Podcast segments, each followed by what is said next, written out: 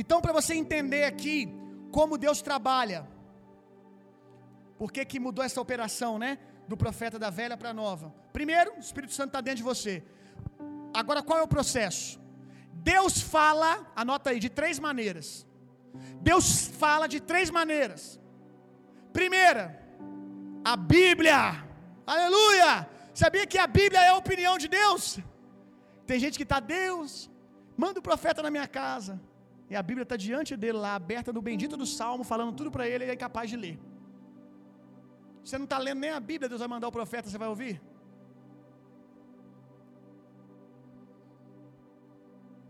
E os doutores da lei fizeram, né? Faz um milagre aí, Deus. Jesus faz um milagre. O que, que Jesus disse? Você não ouviu Moisés? Você não ouviu Moisés, você vai ouvir a mim? Então, às vezes, a gente fica falando isso para Deus, né? Deus, traz o profeta. Não, você não ouve nem a Bíblia. Mas vamos lá. Então, Deus fala por meio da Bíblia. Aprenda uma coisa: essa é a maneira infalível de ouvir a voz de Deus. As Escrituras nunca estão erradas. Elas nunca estarão erradas.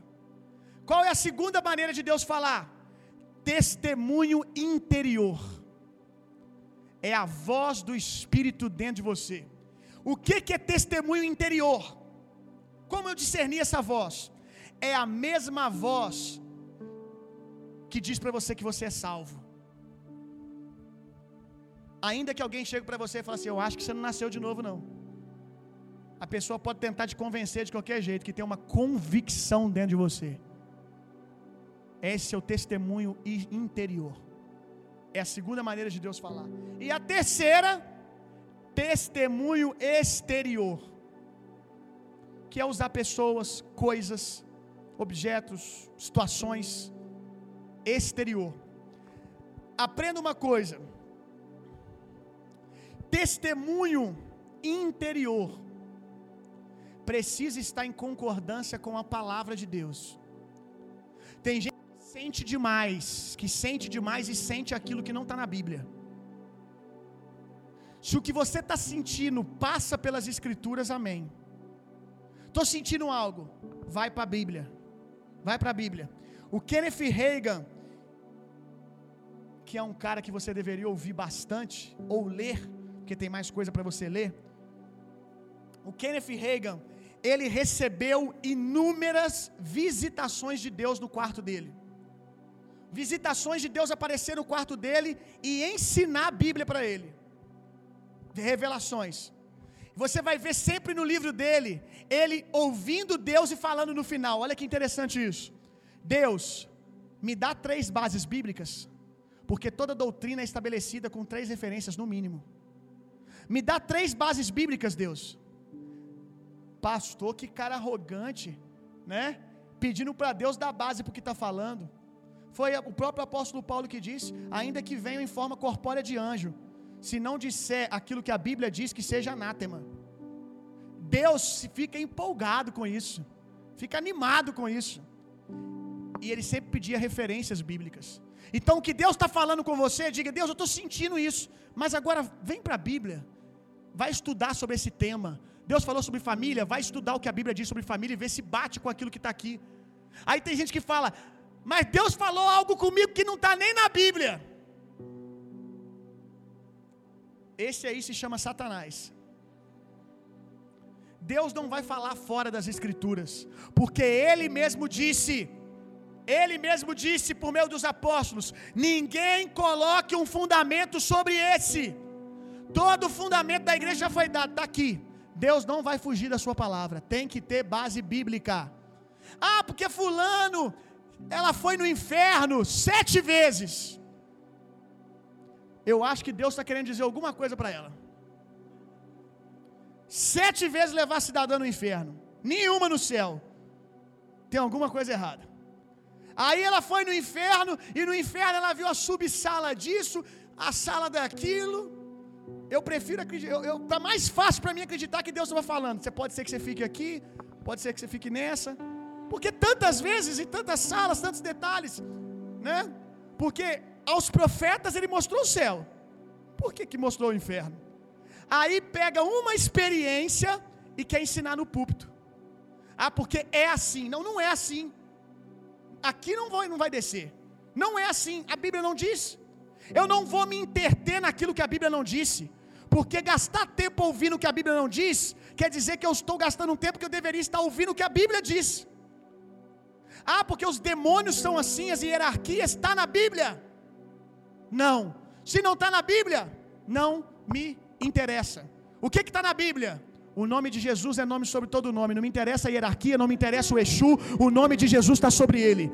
Ponto final. Exu disso, Exu daquilo, isso é nome de guerra que eles mesmos deram para ele, o mané. Quem foi que deu esse nome para ele? Se não está na Bíblia, não foi Deus. Da onde que vem os nomes? Já parou para pensar? Vem lá do, da área deles. Eles já saem de lá com o nome de guerra. Aí fica dentro da igreja, a gente fica, ah, Exu disso, Exu daquilo. Não, é espírito de porco. Amém? Lixo. Filho do Satanás. É isso, espírito de morte, espírito de prostituição e ponto. Acabou. Em o nome de Jesus, não interessa o seu nome, o nome que se nomeie, vai embora, porque o nome de Jesus está sobre esse nome. Acabou. Aí fica, nossa, eu quando me converti, eu sempre conto isso. Quando me converti, me deram um livro que contava o nome de todos os demônios que o cara sabia. Porque aprenda uma coisa: se você decidir aprender o nome de todos os demônios, você vai passar sua vida inteira e não vai aprender todos. Porque foi a terça parte do céu que caiu é demônio que não acaba mais, para mais de metro. É muito nome. Mas aí me deram esse livro. Rapaz, eu nem dormia, né? Porque quando eu achava que eu tinha, que, tinha aprendido sobre a pomba gira, no outro capítulo já tinha pomba de duas, de três, de quatro, de cinco e sete saia. E cada tipo de pomba fazia uma coisa. Aí na hora que o demônio caía na minha frente, eu começava. Lembrando, aquele cálculo daquela mulher da, da novela. Como é que é? Como é que é o nome dela? Nazaré, eu ficava assim, 2 mais 2 igual a 4. Ai meu Deus, esse aqui parece pomba de uma saia, mas se não for, não vai sair. Eu vou falar o nome errado, vai brigar comigo. O demônio vai brigar comigo se eu errar o nome dele. Até que eu entendi que era só eu falar o nome de Jesus. Ah, mas eu sou espírito disso. É, eu sou Beuzebu. Eu, eu, eu nunca vi Beuzebu aparecer tanto nas reuniões, né? É um principado, é um demônio que cuida de região. A Bíblia diz que é um principado, né? Aí Tá aí nas reuniões chulé por aí, cada esquina ele tá. Tem muito Beuzebu, tem cópias, genéricos. E eu ficava com medo, quando eu expulsar um demônio falava, eu, já aconteceu isso contigo? Às vezes eu expulsar um demônio, aí a mulher falava, eu sou o próprio Lúcifer. Aí eu já, ih rapaz, dei mole, dei mole, dei mole, dei mole. Novo convertido, eu, caramba, eu me preparei só pro Zexu. Agora pronto, é o próprio. Aí eu ficava expulsando, vai embora, não vou porque eu sou o maior dos demônios. Aí eu já ficava, cadê o pastor? Eu acho que esse nível aqui é só meu pastor. Até que eu entendi que não me interessa o nome que ele dá a si mesmo. Não importa o nome que ele dá a si mesmo. O nome de Jesus está sobre ele, vai embora e ponto final. Amém? Gaste tempo intertendo a sua mente em coisas espirituais nas coisas do alto, não gasta sua mente em coisas da terra, ensinamento de homens. Aleluia! Glória a Deus. Uh. 1 Samuel 10, 10. Abre aí.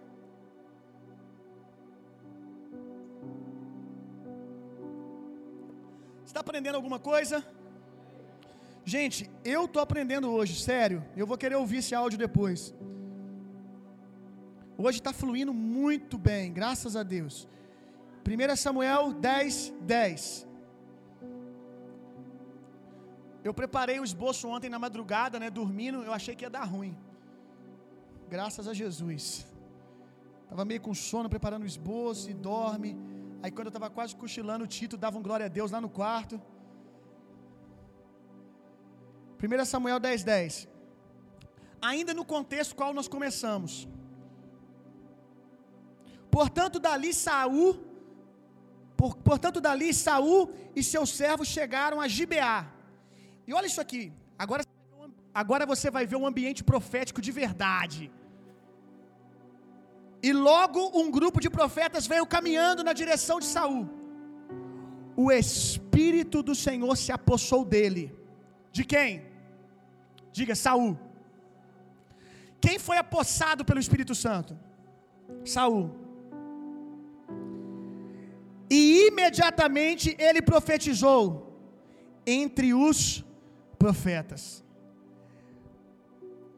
Uma coisa que acontece muito, tem outros textos que vão dizer a mesma coisa. É comum quando uma pessoa começa a profetizar, isso alastrar e todo mundo começar a profetizar. Ou epidemia boa para acontecer na igreja, hein? É essa que o apóstolo Paulo pediu. Você vai ler daqui a pouco. Ou contaminação boa para acontecer na igreja. Talvez Deus está esperando alguém na sua igreja começar para mudar a cultura da sua igreja. Talvez Deus está esperando alguém, pode ser você depois dessa tarde. Ele começou a profetizar, todo mundo começou a profetizar junto. Por quê? Entenda isso, meu irmão. É como uma fagulha. A profecia, a profecia é como uma fagulha que inicia um incêndio. Vou dizer de novo. A profecia é uma fagulha que inicia um incêndio. Comece a profetizar que você vai ver, meu irmão, um incêndio começando na igreja. E um incêndio que vai fugir do ambiente da profecia. Como eu disse, começa na profecia, está rolando cura. Começa na profecia, já está rolando sinais e maravilhas. Começa na profecia, já começa a rolar milagres. Porque a profecia é uma pequena fagulha que pode trazer um incêndio. Creia mais do que esse dom carrega. 1 Coríntios 14, 6. Quero continuar falando sobre isso. Sobre o alastrar da profecia. Sobre essa pequena fagulha. 1 Coríntios, capítulo 14, verso 6. Deixa eu dizer uma coisa para você, meus irmãos. Eu sei que é muita informação. Pode ter alguém aqui que está com a cabeça doendo já. Pastor, minha cabeça já está pirando. Mas, ainda que esteja sendo cansativo, imagina assim: se está cansativo para mim, que estou ouvindo, imagina para o pastor que está falando em pé. Então, segura sua onda aí. Aguenta aí. 1 Coríntios, capítulo 14, verso 6. Portanto, irmãos, se eu for até vós falando em línguas, que benefício vos trarei? Se não vos falar por intermédio de revelação ou de conhecimento, ou de profecia, ou ainda de ensino. Não é essa parte que eu queria, não. Sim, verso 5. Deixa eu ver se é isso aqui mesmo. Isso! É o verso 5, desculpa. Gostaria apóstolo Paulo está falando. Gostaria que todos vocês falassem línguas. Todavia, muito mais. Está sendo exagerado aqui, né? Ele já disse que todos em línguas, mas aí ele dá uma ênfase maior. Quanto mais profetizar. O apóstolo Paulo está dizendo: Eu queria, igreja de Coríntios, que vocês profetizassem eu queria que houvesse uma cultura de profecia aqui. Porque o que que havia em Coríntios, gente? Para para pensar. O que que havia? Havia uma cultura lá de profecia? Pelo contrário, havia uma disputa para saber quem era maior, quem era discípulo de Apolo e quem era discípulo de Paulo. Estava havendo uma disputa de quem era mais sobrenatural do que o outro. Aí ele diz assim: a cura para isso, o antídoto para isso é todos vocês comecem a profetizar.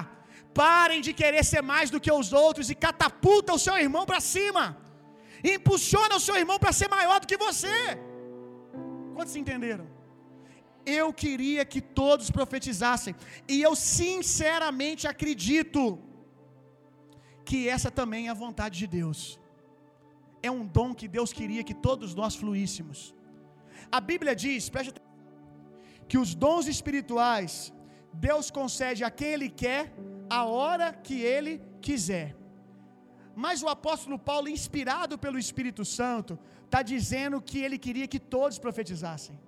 Eu acredito que aqui Deus está abrindo uma janela para todos nós fluirmos nesse dom, sem, sem medida. Sem medida. E você vai entender por que daqui a pouco. Que eu acredito que é o dom que Deus queria que todos nós fluíssemos, né? Aleluia. Por quê? Já falamos o primeiro. A profecia, lá em cima nós falamos. A profecia santifica a minha língua. Ela muda a minha maneira de falar. Então por que que Deus gostaria que todos nós profetizássemos? Primeiro, motivo que Deus gostaria que todos nós profetizássemos. A profecia separa a nossa língua. Não dá para você profetizar no sábado e continuar falando besteira dos outros na segunda. Sua língua vai mudar. Segunda, segundo motivo pelo qual Deus gostaria que segundo motivo pelo qual Deus gostaria que todos nós profetizássemos. A profecia cura a competitividade no meio da igreja. Como que isso adoece a igreja, gente? Quem aqui conhece igrejas que as pessoas estão tentando correr para serem uma melhores do que a outra?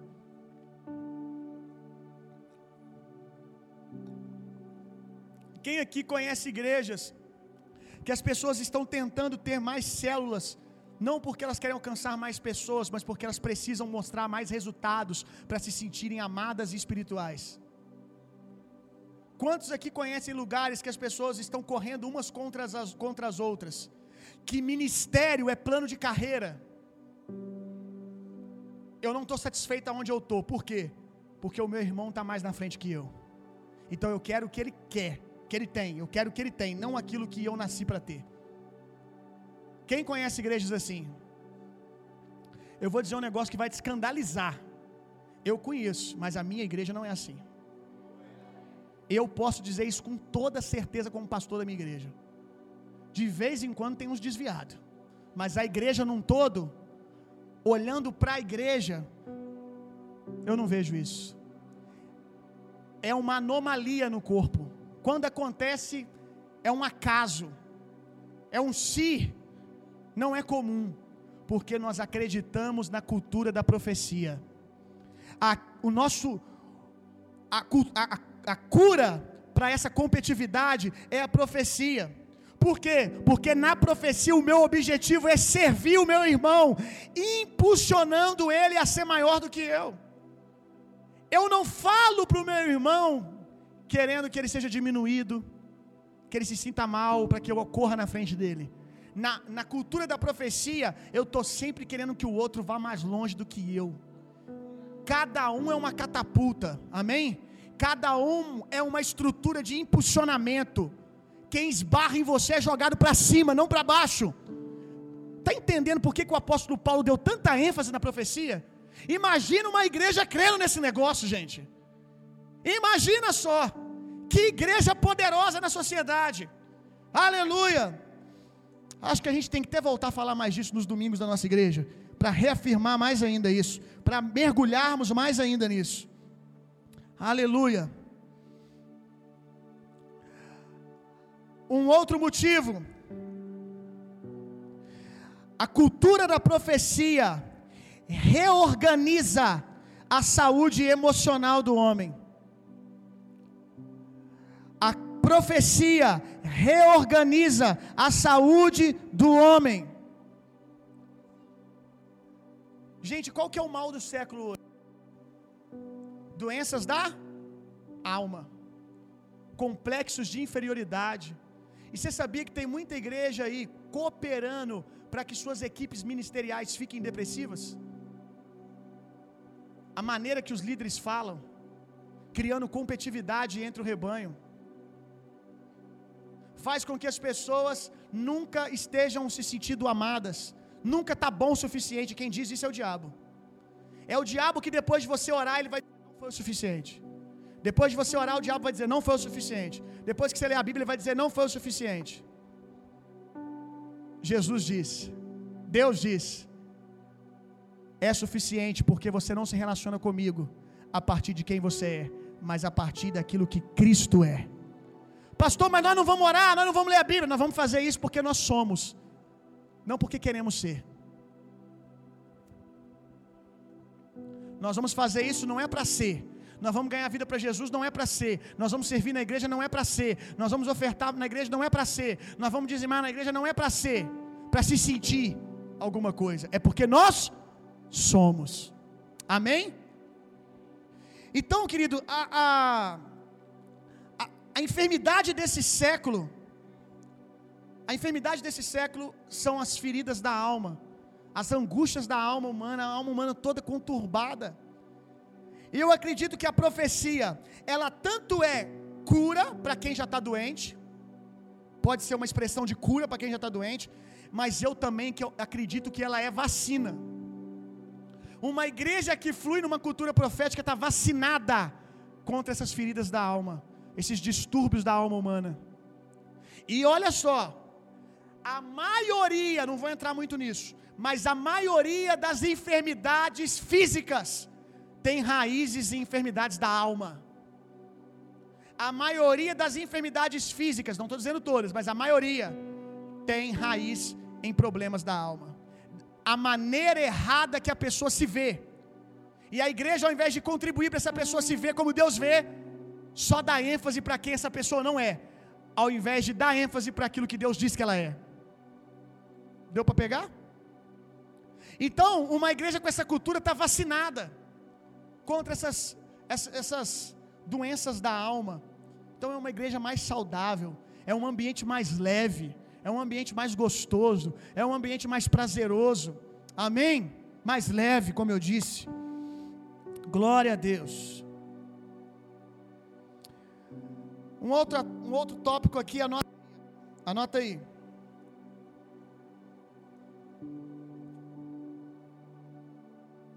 A profecia é o melhor dom para iniciarmos nosso ingresso nos outros dons. A profecia é o melhor dom para sermos iniciados nos outros dons, para ficar mais fácil. A profecia é o melhor dom para ser iniciarmos, para sermos iniciados nos outros dons. O melhor dom para você começar no estilo de vida sobrenatural. Eu vou te explicar por quê.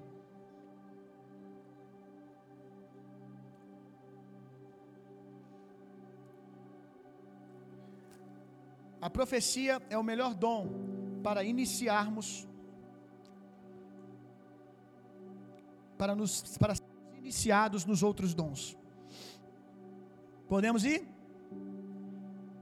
Por quê? Olha que interessante isso aqui. Isso aqui foi algo que Jesus falou comigo dando aula. Por quê? Quando você profetiza, preste atenção nisso aqui. Isso aqui você tem que prestar atenção para não entender errado e não ensinar errado depois e não dizer coisas que eu não disse. A profecia é um bom dom para você iniciar no estilo de vida sobrenatural. Porque quando você profetiza, até errando, você está acertando. Vou deixar você pensar um pouco. Por quê? Vamos ver se é inteligente mesmo. A profecia é um bom dom para você começar a aprender a ouvir a voz de Deus e fluir no sobrenatural. Porque até errando, você está acertando. Lembrando que profecia de verdade passa por aqueles três crivos, né? Até errando, você está acertando. Como assim, pastor? O pior que pode acontecer é não ter sido uma palavra inspirada e não gerar um resultado daquela pessoa ser cheia do Espírito Santo, dela ter uma experiência.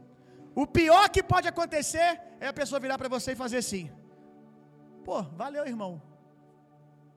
Obrigado.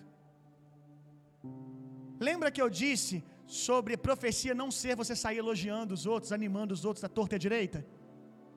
Mas você concorda comigo que isso não é errado? Sim ou não? É errado? Não, não é errado. Então, o pior que pode acontecer, se for profecia bíblica, é você falar e não desencadear algo sobrenatural na vida da pessoa. Então, até errando, você está acertando. Até errando, você está acertando. Agora, palavra de sabedoria. Ih, rapaz, aí é perigoso. Porque se você não está treinado em ouvir a voz do Espírito, sensibilidade, e você entrega o destino de alguém e aquele não é o destino que Deus deu para ela, aí é complicado. Você chegar para alguém e dizer assim: "Olha, Deus me disse que é para você, que é para você ir para tal direção". Ah, pastor, mas ele tem que aprender a ouvir o espírito se for um novo convertido. E você falou pelos cotovelos. Perigoso não é? Palavra de conhecimento. Irmão, porque Deus falou comigo que você tem um irmão mais velho que está com problema de saúde. Sou filho único vaso. Rapaz, já aconteceu contigo, pastor? Algumas vezes. Algumas vezes. Já te entregaram palavra assim? Um monte de vezes. Então, aonde que é melhor você começar? Na profecia. Na profecia. Você vai aprender. Você concorda comigo que a voz de Deus vai se tornar cada dia mais audível para você? Aí, quando você ouve a voz de Deus para uma palavra de para uma palavra de conhecimento, para uma palavra de sabedoria, na hora você sabe que foi Deus que falou. Por que, que você sabe? Você sabe porque você sabe. Né? Não é assim o sentimento que a gente tem? Eu sei porque eu sei, vasos. Vai, vai que eu estou sentindo aqui, ó. É, tá queimando. Mas porque você aprendeu a ouvir a voz de Deus. Amém? Deu para pegar isso? Esse valor aí? Deu para entender? Aleluia.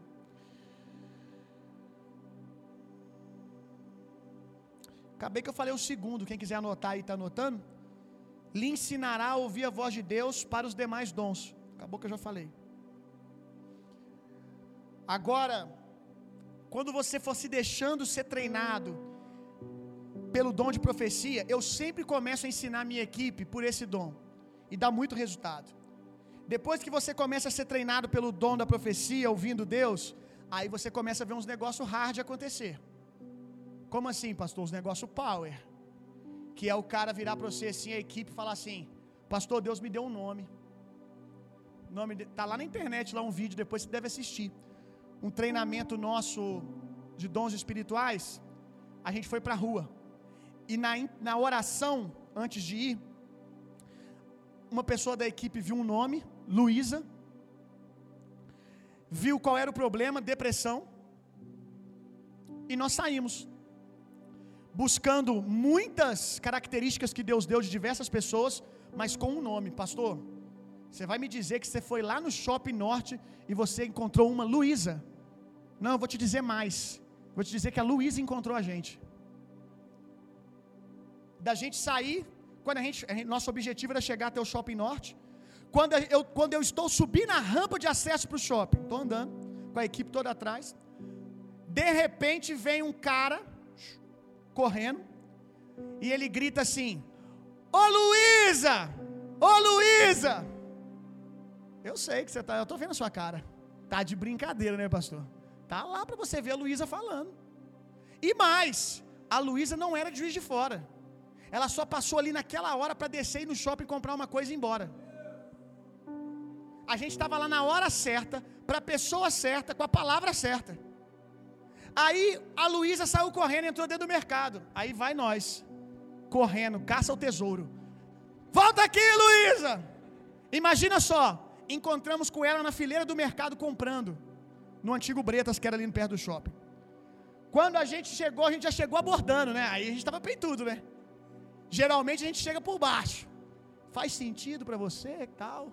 Não, nesse dia nós chegamos tudo, acertamos o nome, pô. Já chegamos. E aí, Luísa? Né? Já chegamos. Querida, o seu nome é Luísa? Ela já regalou um olho, né? O que, que eu fiz, né? Deve ser polícia disfarçada. Seu nome é Luísa? Ela, é. Luísa, nós somos filhos de Deus. A gente estava vindo, tá vindo de um treinamento. E a gente passou um tempo em oração. E Deus nos deu algumas pessoas que nós encontraríamos. E Deus nos deu o seu nome. E Deus falou mais. A palavra depressão faz sentido para você? Meu irmão, a Luísa começou a chorar no meio da, do, do corredor do mercado. E na hora, o Gabriel teve uma outra palavra na hora. Olha o dom, um puxando o outro. Na hora, ele teve outra palavra. Ele disse: Luísa, e eu estou sentindo no meu espírito que isso tem cinco anos que está acontecendo e foi por causa disso, disso e disso e disso. Meu irmão, imagina o repleplé na fileira do mercado, filho. O avivamento. Essa é a igreja que Cristo está esperando. Não é a igreja das quatro paredes. É a igreja das ruas, meu irmão. Essa é a igreja que Cristo nos criou para ser, nos chamou para ser. Igual a isso, já aconteceu outras vezes coisas tão intensas quanto, tão poderosas quanto de Deus falar comigo. Você vai em tal lugar, foi na praça, você vai chegar lá. Eu tive uma visão nesse dia, indo para a praça, eu estava orando no espírito, orando em línguas, e eu tive uma visão, e eu vi uma menina correndo, ela caía. Quando ela caía, ela levantava com o joelho direito sangrando. Deu para ouvir? Eu estou falando rápido, que a gente está perdendo tempo. Deu para ouvir? Com o joelho direito sangrando. Tive uma visão. E Deus falou comigo: essa menina tem uma cicatriz até hoje no joelho desse tombo que você viu. Chega lá na praça e pergunta quem tem uma cicatriz, mulher com cicatriz no joelho direito. Bem específico, né? Que eu quero liberar uma palavra de paternidade para ela. Cheguei na praça, peguei o microfone. Tem alguém aqui, mulher, que tem uma cicatriz para mostrar para todo mundo aqui no joelho direito? Eu vi você caindo e você levantou com o joelho sangrando. Eu tenho uma palavra de Deus para você. A menina saiu levantando a calça, com uma cicatriz enorme no joelho. Ela disse: Quando eu era criança, eu caí sobre um caco de vidro, cortei o meu joelho e essa cicatriz ficou até hoje. E era o joelho direito, exatamente onde Deus falou. Deus fala, meu irmão. E Ele fala por meio de você também. Amém. Eu queria contar mais coisas, mas nós não temos tanto tempo. Faça a escola, amém? Que eu te conto tudo. A Débora já deve estar ali. Nossa, o pastor não tem jeito, ele está falando tudo. Tem outras matérias, Débora, tem outras matérias. Outro ponto. Todo dom, preste atenção nisso aqui, uma chave, hein? Todo dom, qualquer dom que seja, carrega uma porçãozinha de profecia. Todo dom carrega um pouquinho de profecia. Por quê? Aquele princípio lá de trás.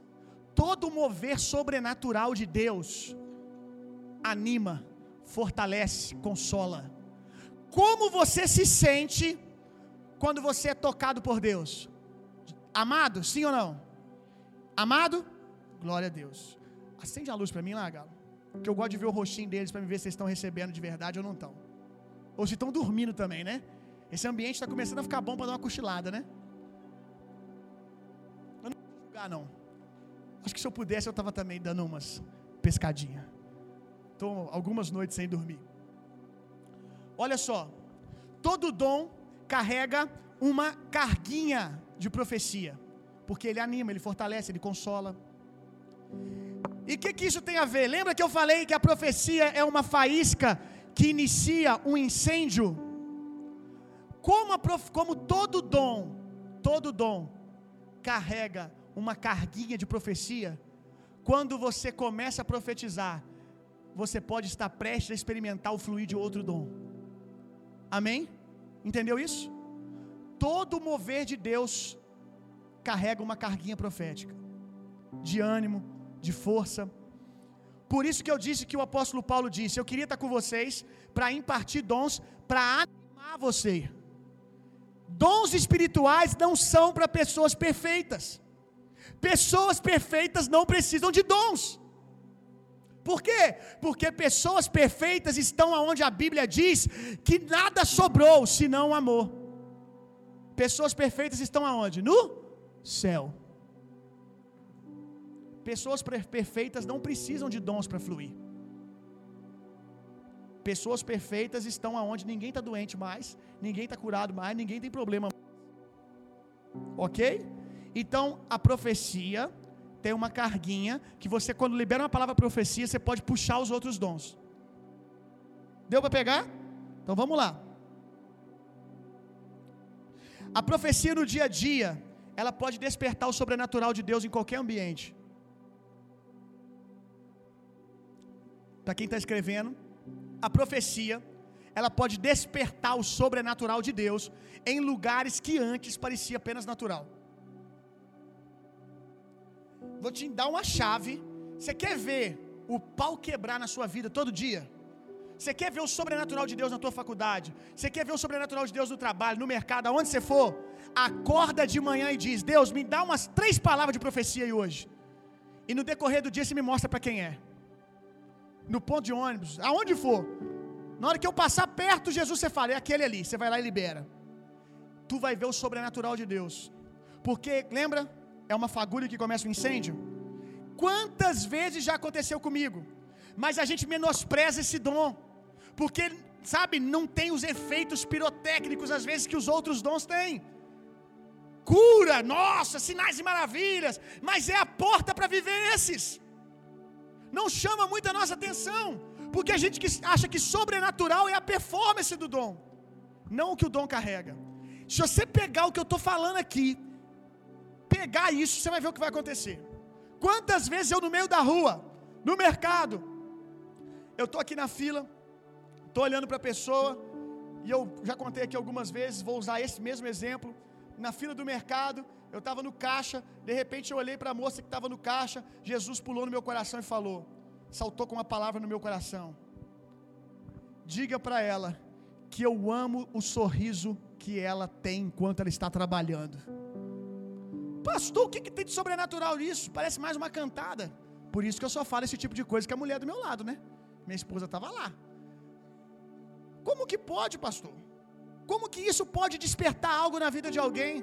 Você não sabe se horas antes, se horas antes, essa pessoa foi repreendida de maneira injusta por alguém e ela estava dizendo: será que vale a pena trabalhar com tanto afinco aqui? Será que vale a pena trabalhar assim, sorrindo, bem? Será que vale? Não sei o que aconteceu antes. Eu sei que eu fui obediente. Eu olhei para o rosto dela e disse: Moça, posso te falar uma coisa? Ela, fala. Então, eu sempre, eu geralmente começo assim. Eu sou filho de Deus, sabia? Aí a pessoa já dá uma assustada. Que papo de maluco é esse, né? Que papo de doido, né? Então, sou filho de Deus. Aí ela fica assim: Ah, amém. Deixa eu te dizer uma coisa. Deus falou comigo que ama que ama o seu sorriso enquanto você está trabalhando. Meu irmão, a menina ouviu isso. E ela não sabia se ela ria ou chorava mais. As lágrimas começaram a descer. Ela disse: Você não faz ideia como eu precisava ouvir isso. E nesse dia, acabou aqui. Deus me falou mais nada, mas eu fui embora. E o fogo continuou lá. Botei fogo e fui embora, meu irmão. Continuei o meu dia, mas eu garanto que o dia daquele mercado não foi mais o mesmo. Quando ela entrou para o almoço, imagina ela, Tu acredita que chegou lá um cara falando que era filho de Deus para mim? E o cara falou que era filho de Deus, me falou algo que eu sabia que eu precisava ouvir aquilo. E o outro, é mesmo? Então Deus fala, pronto, pegou fogo. Mas já aconteceu de eu começar na profecia. De eu começar na profecia. E de repente, a pessoa começa a chorar e Deus começa a falar comigo. Aconteceu isso com ela. E eu começo a dizer: faz sentido isso? Você está orando para ir para essa direção? Você está orando para ir para esse lugar? Ou às vezes a pessoa recebe aquela palavra e ela mesmo diz: abre uma porta. Quando ela recebe aquela palavra, ela começa a chorar. Ela diz: Me fez tão bem isso, mas eu estou mal porque eu estou doente. Uau! O que, que Jesus acabou de me dizer? Vai com tudo, meu amigo. Eu ia falar vai com tudo, Tafarel, mas ia achar que é o Tafarel aqui da igreja. Vai com tudo, meu amigo é a hora. Ela me disse que está enferma, coração dela. Coração dela já está quebrantado, ela já viu Deus na frente dela ali, com o mover do Espírito Santo, ela já está crendo. Não, não, não, peraí, então vamos fazer pacote completo? Posso orar por você? E quantas vezes a pessoa é curada? Amém? Quantos entenderam isso? Glória a Deus. A profecia no seu dia, no seu dia a dia desperta o sobrenatural.